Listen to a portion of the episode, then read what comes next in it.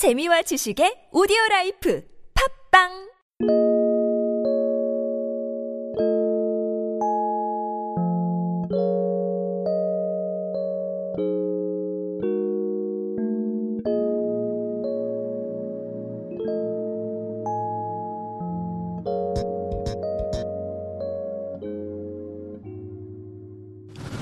생각은 기술이다.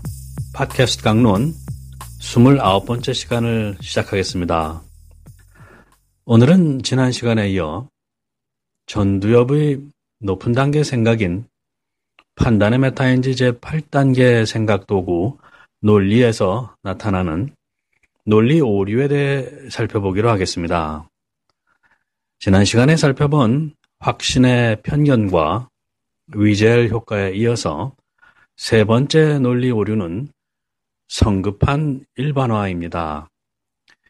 우리 인간은 본질적으로 어떤 특정한 사례 또는 사실들을 구분하여 빨리 일반화시키려는 경향이 있는 것 같습니다. 이것은 아마도 급박한 상황에서 아군과 적군을 빨리 식별해야만 생존할 수 있는 인간 본연의 생존 전략에서 나온 특성이라고 보는 견해도 있습니다. 이러한 성급한 일반화는 지난 시간에 살펴본 바와 같이 자신이 암묵적으로 가지고 있는 어떤 확신과 믿음 속에서 어떤 특정한 사례나 사실이 나오면 기존의 확신과 믿음에 갖다 붙이려는 확신의 편견과도 연관이 있습니다. 이러한 확신의 편견이나 성급한 일반화는 우리의 생각이 점점 유연성을 잃고 경직화되어 가고 있음을 나타내고 있습니다. 아마도 이렇게 경직화된 사고 속에 자신을 가두어 두는 것이 좀 더 안전하다고 생각하는 잘못된 믿음에 기인한다고 볼 수 있습니다. 그렇기에 2000여 년 전 그리스의 철학자 소크라테스는 사람들과의 대화 속에서 항상 예외적인 사례와 사실들을 들추어냄으로써 어떤 일반적 개념에 대한 상대방의 확신과 믿음을 흔들어 놓는 역할을 많이 했습니다. 아마 소크라테스는 이렇게 함으로써 사람들이 확신의 편견이나 성급한 일반화에 빠지지 않고 보다 유연하고 창의적인 사고를 하기를 바랬는지도 모르겠습니다. 우리가 현재 사용하는 단어들 중에는 권위주의, 자본주의, 사회주의 등 여러 가지 개념과 이념을 나타내는 단어들이 많이 있는데 권위, 자본, 사회라는 단어 자체는 매우 유연하고 긍정적인 면이 부각되지만 이러한 단어들의 주의가 붙어서 권위주의, 자본주의, 사회주의라는 단어가 되었을 때는 뭔가 확신의 편견이 개입되어 경직돼 있고 부정적인 면이 드러남을 봅니다. 그러니 어떤 단어에 주의라는 말이 붙어 있을 때는 우리가 좀 주의해서 어떤 편견이 들어있나 살펴보는 것이 필요할 것 같습니다. 그럼 성급한 일반화라는 논리 오류의 몇 가지 사례를 살펴보겠습니다. 제가 미국에서 생활하면서 한인 식당에 가끔 가보면 사람들이 식사를 하며 여러 가지 다양한 주제를 가지고 논쟁을 하는 장면을 보게 됩니다. 한국 정치에 관한 이야기도 많이 하지만 자신의 자녀들의 한국어 교육에 대한 경험을 성급하게 일반화시키는 사람들을 볼 수 있었습니다.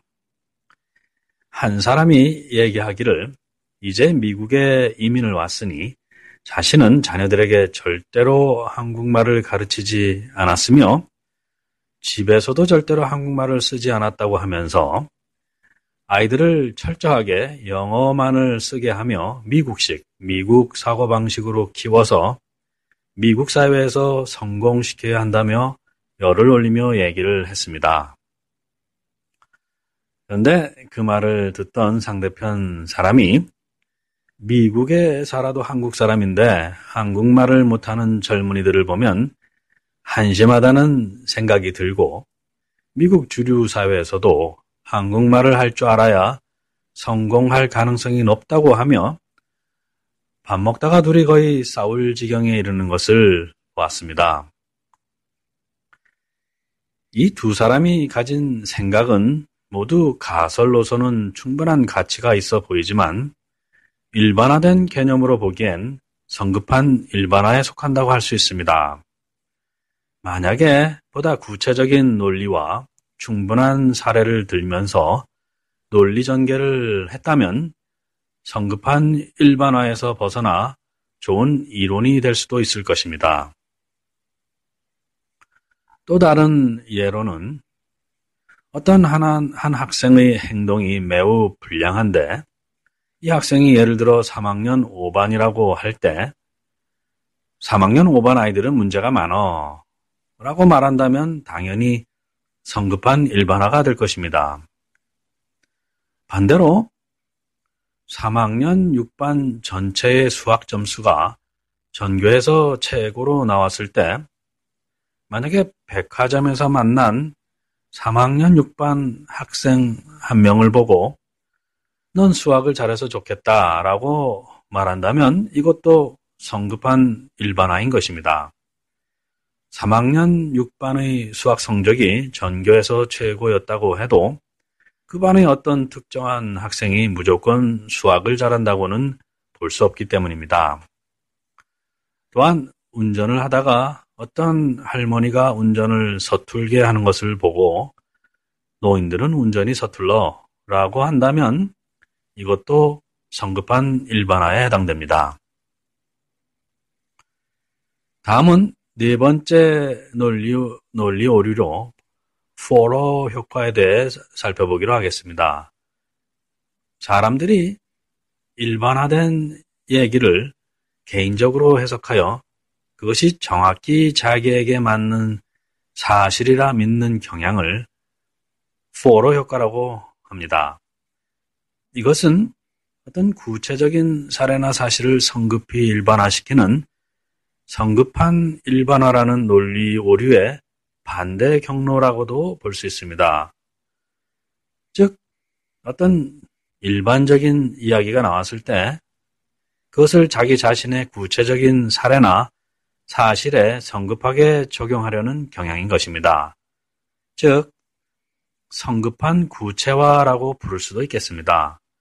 이러한 포로 효과는 보통 역술가들이 잘 이용한다고 알려져 있는데 이것이 가능한 것은 대부분 사람들의 삶과 관심사가 보통 서로 비슷한 카테고리로 이루어져 있기 때문에 어느 정도 일반화된 이야기를 하면 바로 자기 중심적으로 생각을 해서 자신의 구체적인 사례나 사실을 맞추었다고 착각하게 되는 효과인 것입니다.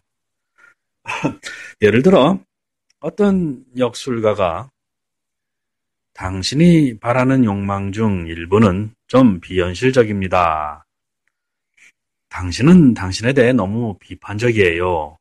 라고 말을 한다면 이런 말들은 일반적으로 쉽게 정당성을 부여할 수 있고 이 말을 듣는 개인들이 자신만의 구체적인 사례나 사실을 스스로 생각하여 그 역술가의 말이 맞다고 논리적 착각을 일으키게 하는 효과인 것입니다. 또한 교회나 회사, 정부 등의 조직사회에서 목사, 사장, 대통령 등이 설교나 훈시를 하는 과정에서 의도했던 의도하지 않았던 간에 이러한 포로 효과를 낼 수 있는 장면을 볼 수 있을 것입니다. 즉, 말의 내용은 일반적인 톤을 띠고 있지만 그 조직의 현재 상황에서 어떤 특정한 사람들은 그 일반적인 말이 자신들의 특정한 사례와 사실을 지적한다고 생각할 수 있는데 이것이 포로 효과인 것입니다. 다섯 번째 논리 오류로는 무지에 대한 호소가 있습니다. 영어로는 appeal to ignorance라고 하는데요. 어떤 사실과 사건에 대해서 거짓이라고 증명할 수 없을 때 바로 그러한 무지에 호소하여 그 반대의 결론을 내리는 논리 오류입니다. 예를 들어 이번에 대통령에 출마, 출마한 이 후보자는 한 번도 스캔들에 연루되었다고 증명된 바가 없으므로 매우 정직하고 도덕적인 사람입니다. 즉, 스캔들에 연루된 것이 알려진 바가 없다는 무지의 상황을 기반으로 해서 그 반대의 결론으로 그 사람의 정직성과 도덕성을 호소하는 경우인데 이것이 논리 오류인 것입니다. 또 다른 비슷한 예로 그 회사는 한 번도 종업원들을 차별 대우하거나 부당 해고를 했다는 증, 했다고 증명된 바가 없으므로 매우 건전한 회사입니다. 이렇게 어떤 사실에 대해서 확실한 증거를 밝힐 수 없는 무지 상태라고 해서 그 반대의 결론으로 치닫는 논리 오류를 무지에 대한 호소라고 합니다. 한국의 정치 뉴스를 보시면 이러한 무지에 대한 호소의 논리 오류를 가지고 말하는 사람들을 어렵지 않게 보실 수 있을 것입니다.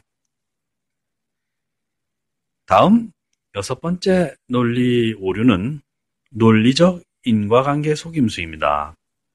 사람들은 종종 논리적 인과관계로 보이는 말에 속는 경우가 있습니다. 즉, 논리적 인과관계처럼 보이지만 실상 관계가 없거나 증거가 불충분한 경우가 많기 때문입니다. 예를 들어, 어떤 정치인이 새로운 정부가 들어선 후에 인플레율이 7%나 줄었습니다. 라고 말을 했을 때 마치 새로운 정부가 경제 인플레를 7%나 줄이는데 큰 역할을 한 것처럼 보이지만 실상 이러한 인과관계를 나타내는 증거가 충분하지 않으며 경제 인플레가 줄어든 이유가 다른 원인일 가능성이 있는 것입니다. 선거 유세 과정에서 이러한 논리 오류를 많이 보실 수 있을 것입니다. 일곱 번째 논리 오류로는 부적절한 비유가 있습니다. 비유란 두 가지 비슷한 사물이나 사실에서 한쪽이 어떤 성질이나 관계를 가지면 다른 쪽도 그와 비슷한 성질이나 관계를 갖는다고 추론을 하는 경우를 말합니다. 그러나 이러한 비유가 너무 과장되거나 비유되는 두 가지 사물 또는 사실의 성질 자체가 맞지 않을 때 부적절한 비유라고 합니다. 예를 들면 사형 제도를 정당화하려는 미국의 한 정치인이 이렇게 말을 했다고 합니다. 사형 제도는 반드시 필요합니다. 왜냐하면 만약에 사형 제도가 없어서 예수님이 10년이나 15년 구금형을 받고 수감 생활을 잘 끝내셨다면 지금의 기독교는 없었을 것입니다. 예, 여기에서 사형제도와 예수님의 기독교라는 두 가지 사실이 전혀 다른 성질이기 때문에 부적절한 비유가 되는 것입니다.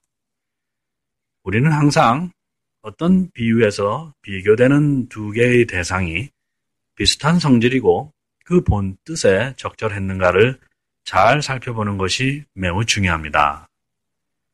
예, 오늘은 여기까지 마치겠습니다. 감사합니다.